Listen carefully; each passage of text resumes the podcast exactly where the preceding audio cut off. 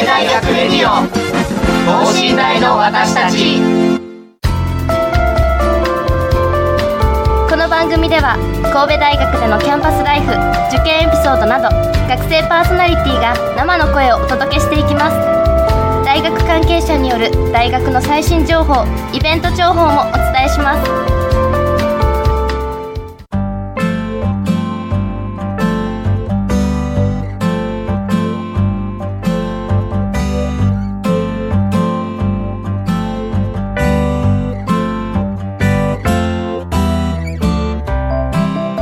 さんこんばんは。神戸大学広報課の樋口です。そしてレディクロの古賀です。よろしくお願いいたします。よろしくお願いいたします、えー、この神戸大学レディオをですね。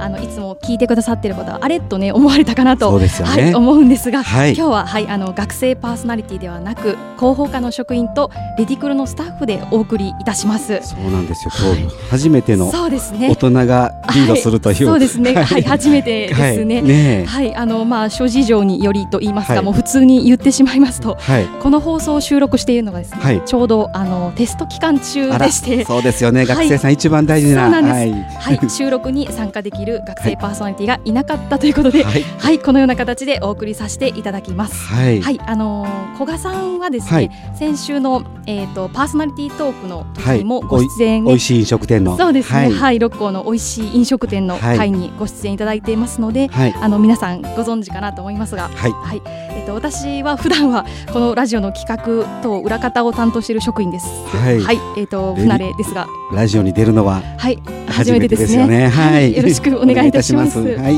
はい。ということで、はいえー今週はですね、あの神戸大学のオープンキャンパスについてご紹介したいと思います。で、えっと神戸大学ではですね、あの学部ごとでそれぞれオープンキャンパスを行っているのですが、それ以外にも理系志望の女子向けオープンキャンパスというのをあの開催しております。一体どんな内容なのでしょうか。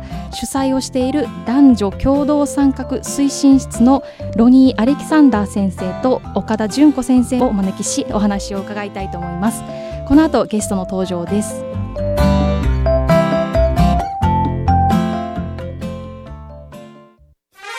神戸大学レディオ。等身大の私たち。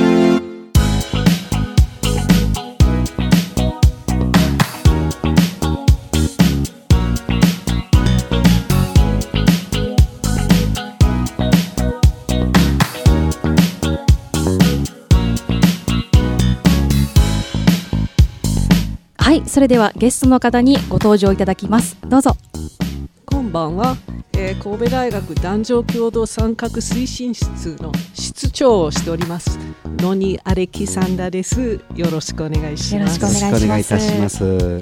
こんばんは、えー男女共同参画推進室副室長の岡田純子です。よろしくお願いします。はいよろしくお願いいたしますお願いいたします。はいということでですね、はいまずこの男女共同参画推進室とは一体どういう部署かお聞きしてもよろしいですか？はいえーっとちょっと分かりにくいかもしれませんねえーっと神戸大学は大きな大学にたくさんの人がいますはい。えーたくさんの男性もいるし女性もいるし、えー学生だけじゃなくて職員とか教員たくさんの人がいます。で、えーっと例えば農学部だったら女子学生がたくさんいるけれども、ええー女子学生が非常に少ない部署もありますし、はい。えー全体的に男性教員に比べてうん女性教員が非常に少ないんうんですね。はい。えーまあ、昔私は長いこと神戸大学にいるんですけども、ええ昔私が来た時には、えー六甲大第一キャンパスという、まあ、社会科学の方ですけど女性の教員はいなかったんですね私以外に。あ、そうですか。ええそれに比べて、ええまあだいぶ増えてきましたけれども、はい。それでも少ない。で、えー誰もがやはり、えー自分らしい生き方がしたいはい。子供が欲しいという人もいるし、はい介護をしないといけないと思う人もいるし、えーいろいろなニーズがあっていろいろな勉強がしたい。で男女共同参画推進室は、えーやはりそういう自分らしさが発揮できるよりこう暮らしやすいキャンパスを作るためのものですね。で、はい女性教員とか女子学生が少なええいということで、はい。えーまずは増やしていく。はい。で女性教員が多くなってくると、ええ女子学生のためのロールモデルができるので、えーこういう生き方があるとかこういう研究ができるとか、はい。えーそのようなことをこう示して一緒にこう頑張っていくという、えーことが一つですね。はい。であとは、うん。まあ、子育て中とか介護中とか、えーそういった方々のための支援をしたりとか、はい。えー研究するためにそうのん。支援をしたりとか、はい。えー今日の、えー話題でもあるオープンキャンパスとかたくさんの人が神戸大学に入ってきて、はい。えー楽しくはい充実した毎日を過ごせるような、はいえーお手伝いを、えーさせていただいているところです。あーなるほどそうなんですねでこのオープンキャンパスですね理系志望の女子向けオープンキャンパスということであのこれはどういった内容なのか教えていただけますか？はい、えー理系志望の女子向けオープンキャンパスということで、えー工学部、理学部、開示科学部で行っています。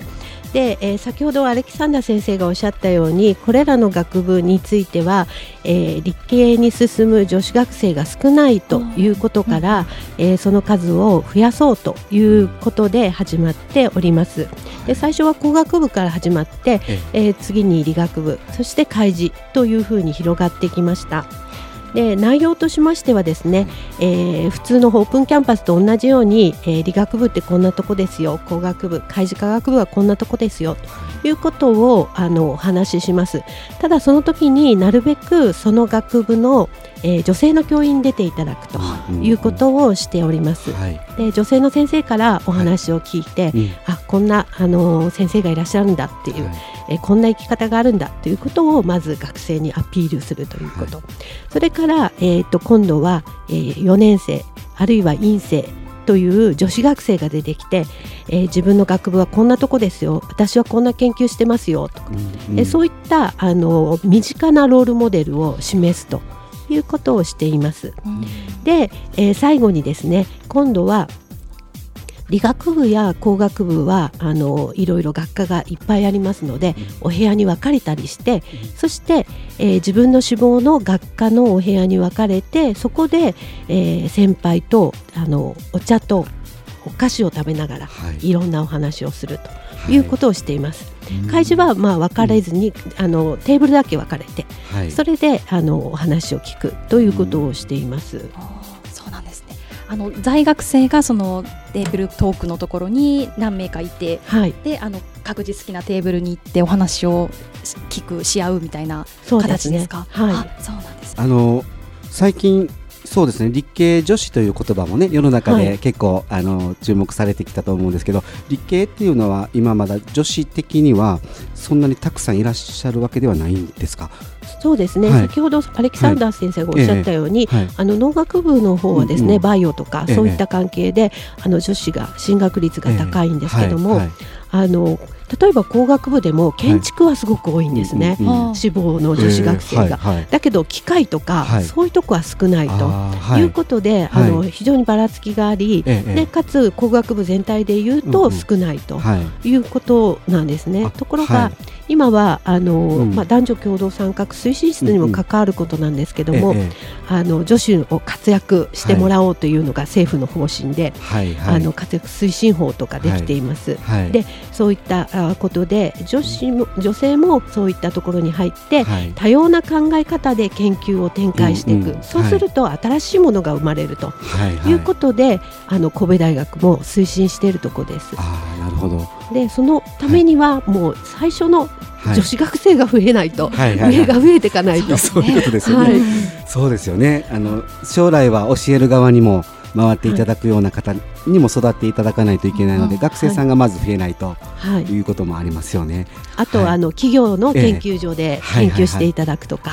そういう方を増やしたいと思っています。はい。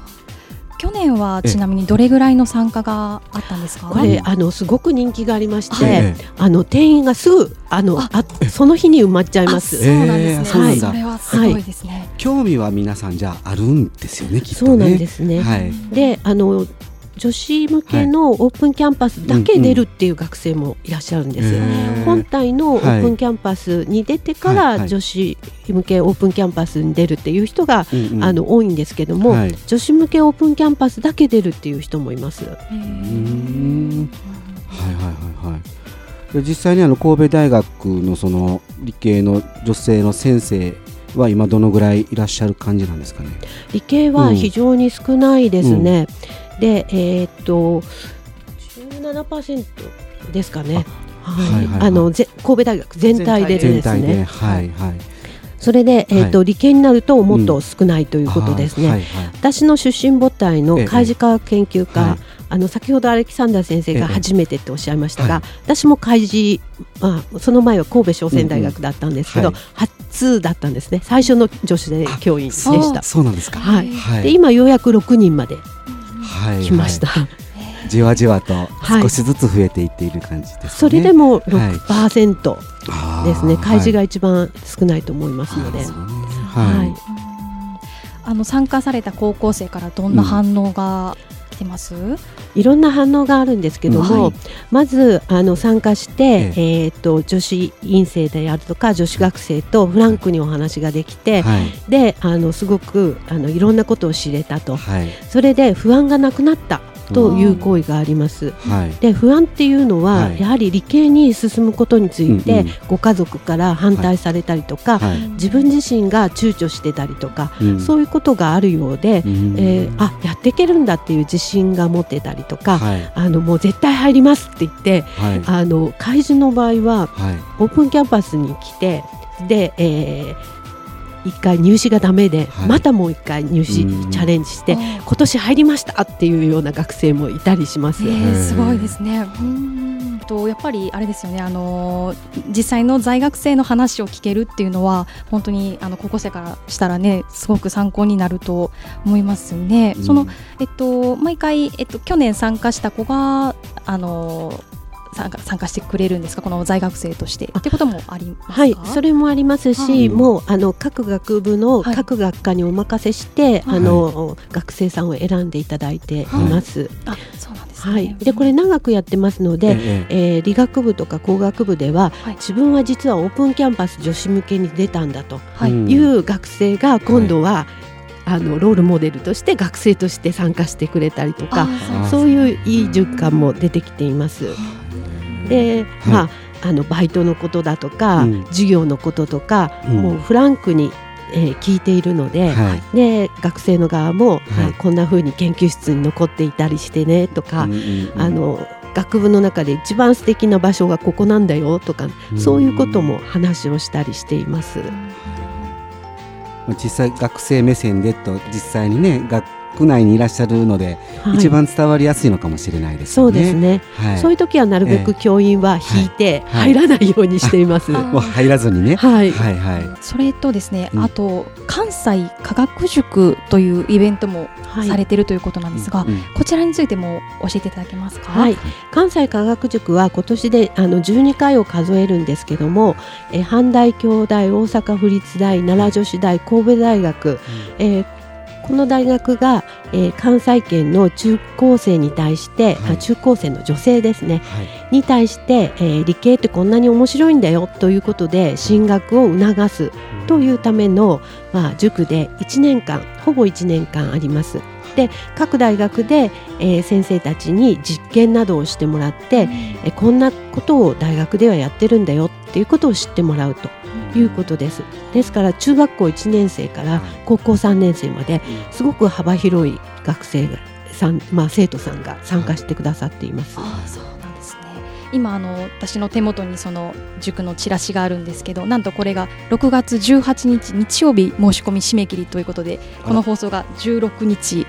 えもうすぐじゃないですか？そうなんですよ。すぐなんです。このはい放送をお聞きの、はい、興味のある方はぜひ今すぐホームページをご確認いただければと思います。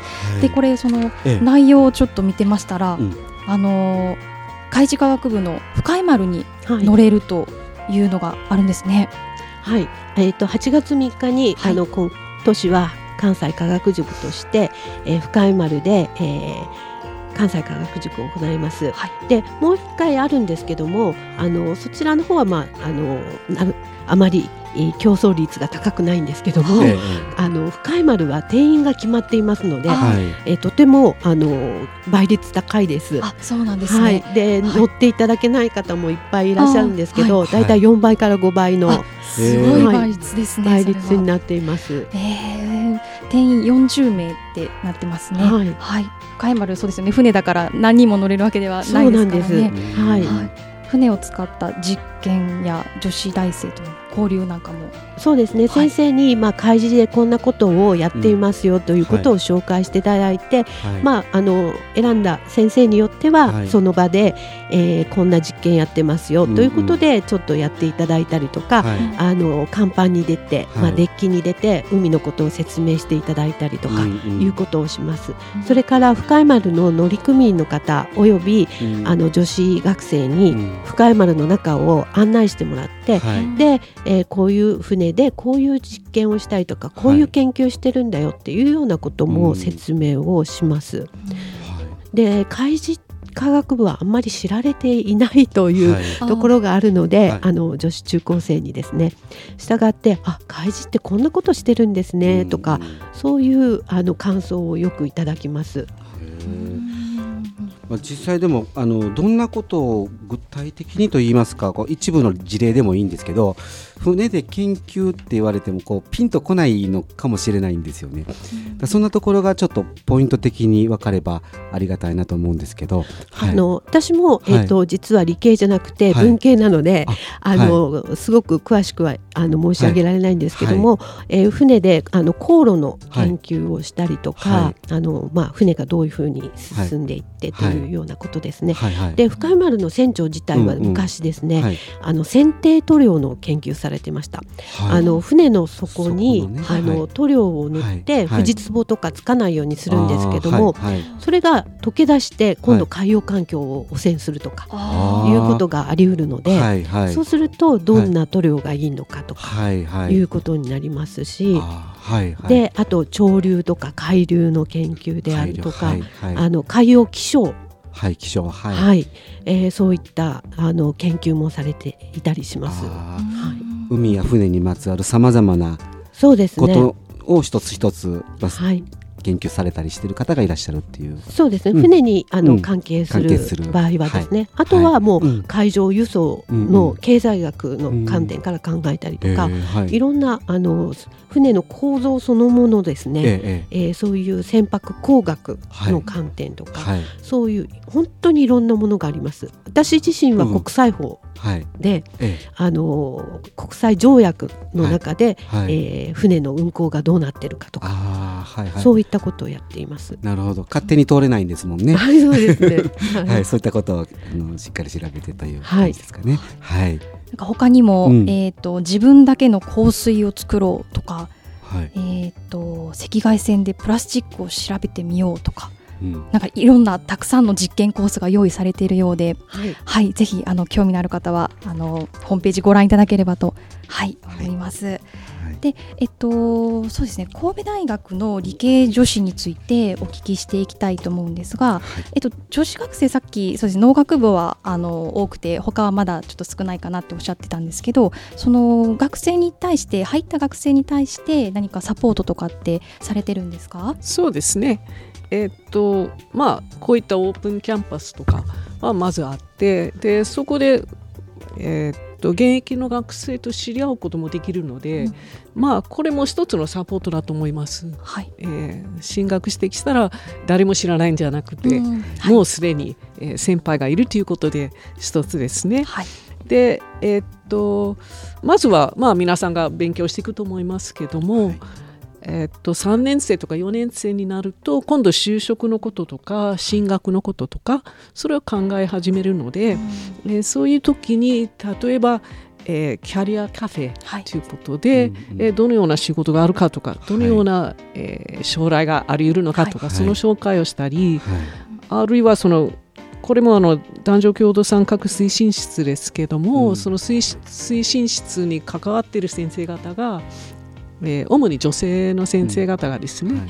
まあ、自分の、えー研究とか自分の略歴などなどを、えー紹介します。あるいは、えー英語で発表することはどういうことかとかそのような、えーこともはい。皆さんがよりあの自分らしく自分の進みたい進路に進めるようにします。であとはですね、えー今はまあ就職する人も多いんですけれども大学院に入ってですねで、えー教員になったりあるいは企業の研究所に入ったりすることもありますので、これも説明するとか、うんガイダンスする機会もあったりします。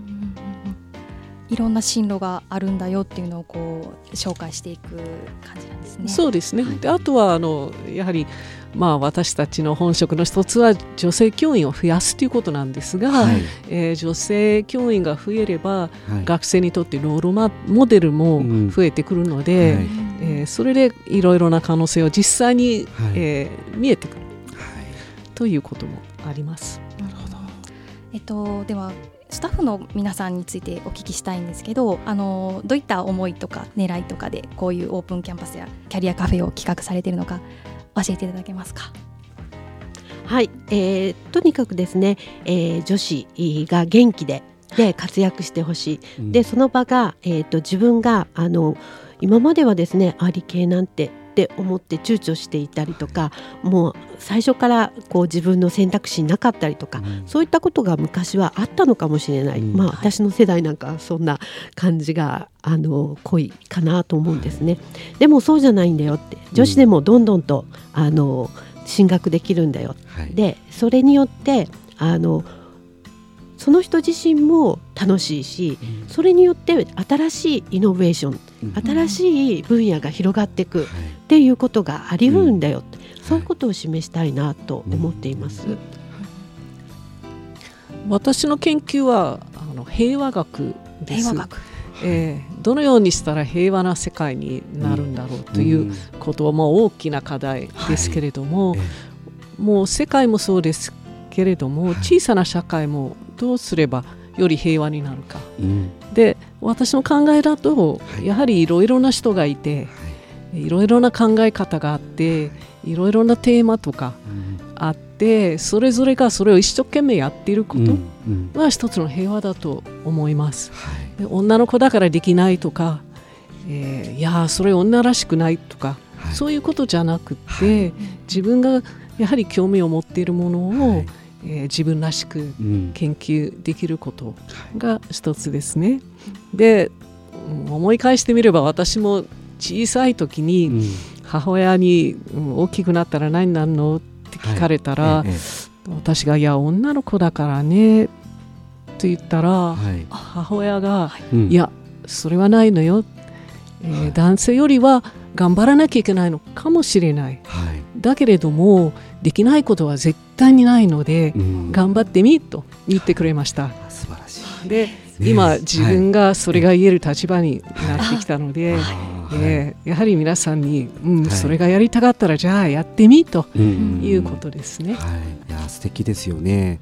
あの確かにこうあ、まあ、女性ならではの視点とかいうのもまたあったりもするでしょうし、まあ、こう女性ならではだけではなくて一人一人多分今さっきねアレキサンダー先生おっしゃったみたいにあの考えるポイントが違ったりもすると思うのであのそれを十分にこう生かしていくっていう、まあ、あの場所があれば非常にあの幸せに近づくのかな平和に近づくのかなっていうふうに感じますね。はい。で高校生に対してではなんか、あのうん。思うこととかまたこのオープンキャンパスや塾に参加してくださろうと今ちょっと気になっていらっしゃる方に向けて何かメッセージとかありますか、大学に進学するということは大変なことだと思う皆さんは、えーいっぱい勉強しなければいけないし、ん試験もあるしいろいろなストレスもあるし、どこにどうしたらいいかっていうこともいっぱいあると思うけど、はい。あのやはり、うん元気で、えー頑張ってそれと、うんオープンキャンパスにも出て疑問に持ったことを不安に持ったことを、えースタッフや先輩の皆さんにそれを、えー話をはい。してみることうん。で、えーもしも神戸大学に入ってこられたら私たちはもう大歓迎しますので、はいお待ちしてますと。はい。あ、はい。ありがとうございます。はい、えーぜひですねいろんなことにチャレンジするという意味で、うんあのいろんな経験をしてください。で理系、えーについてもですね私はなんて思わずにぜひ見てみてください。その上で選択してください。あのチャンスの女神は前髪を使わないといかないいけないというそうですので、はいぜひチャレンジしてみてください。後ろに髪がないから待ち構えていないと捕まえられないっていうはいですかね。はい。ありがとうございます。はい。オープンキャンパス自体の申し込みっていうのがもう18日ですか締め切りが。あ、えっとですね、はい。この関西科学塾の締め切りが6月18日です。はい。で、オープンキャンパスはまだですね、はい。あのーまだ申し込み期間始まっていないです。あはい。はい、この理系の女子向けオープンキャンパスに関して言いますと、はい。えっと開催日は、えー理学部志望者向けが8月10日。はい。えーそれから工学部志望者向けも8月10日であすみません。全部開示もすべて8月10日開催です。はい。で、えー、と申し込み期間がですねすべ、て7月の4日7時から定員に達するまでということで、はい、まだちょっと時間があるのですが、今から、はい、検討していただいて、はいあの先ほども言われてましたが、はい定員すぐ埋まってしまうところもあるということでしたので、はいぜひ皆さんすぐに、ははいい興味を持った方はぜひ応募いただければと。はいなるほど申し込み順で定員に達したらもう締め切られてしまうということですね。ですよね。はい。もでうはい。であればもうあの早くまずは申し込んでおいていただいてというそうですねが大事かもしれませはい、んね。ぜひ、はい、はい急いで、あの、チェックしていただければと思います。はい、えっ、と、ということで、あの、本日は。男女共同参画推進室のロニーアレキサンダー先生と岡田純子先生にお越しいただきました。ありがとうございました。ありがとうございました。ありがとうございました。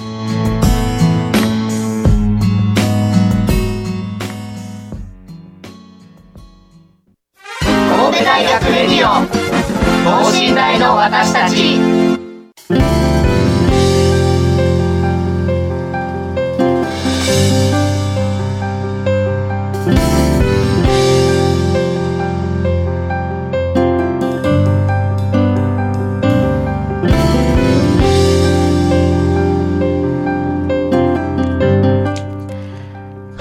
わけで、男女共同参画推進室のお二人をお招きしてお話をお伺いしました。はいいや、すごい、なんか充実した。そうですね、はいサポートされてる雰囲気がはいすごくあの素晴らしいなと思いまして、はいあの個性を生かしていただいてやりたいことができる環境を整えていくっていうのがあの一つのポイントになっているのかなとも思いますのでね。ね、はい本当にあの自分らしく学んでいく、はい。まあ、そんなあの場所特にこう女女子向けというのもねはい。面白いなと思ってそうでですすよね。面はい。白いですよね。ねはい。はい。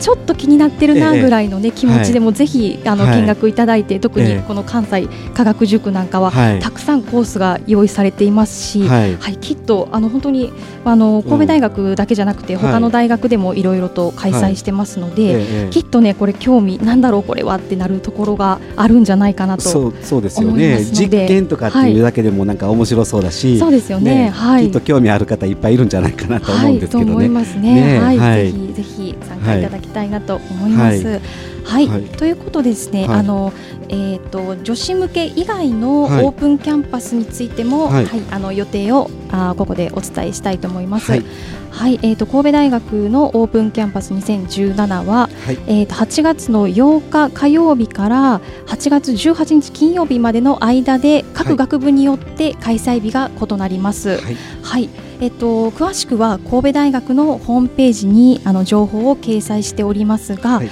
申し込みがですね一番早い、えー学部だと7月の3日からはい。ですね始まります。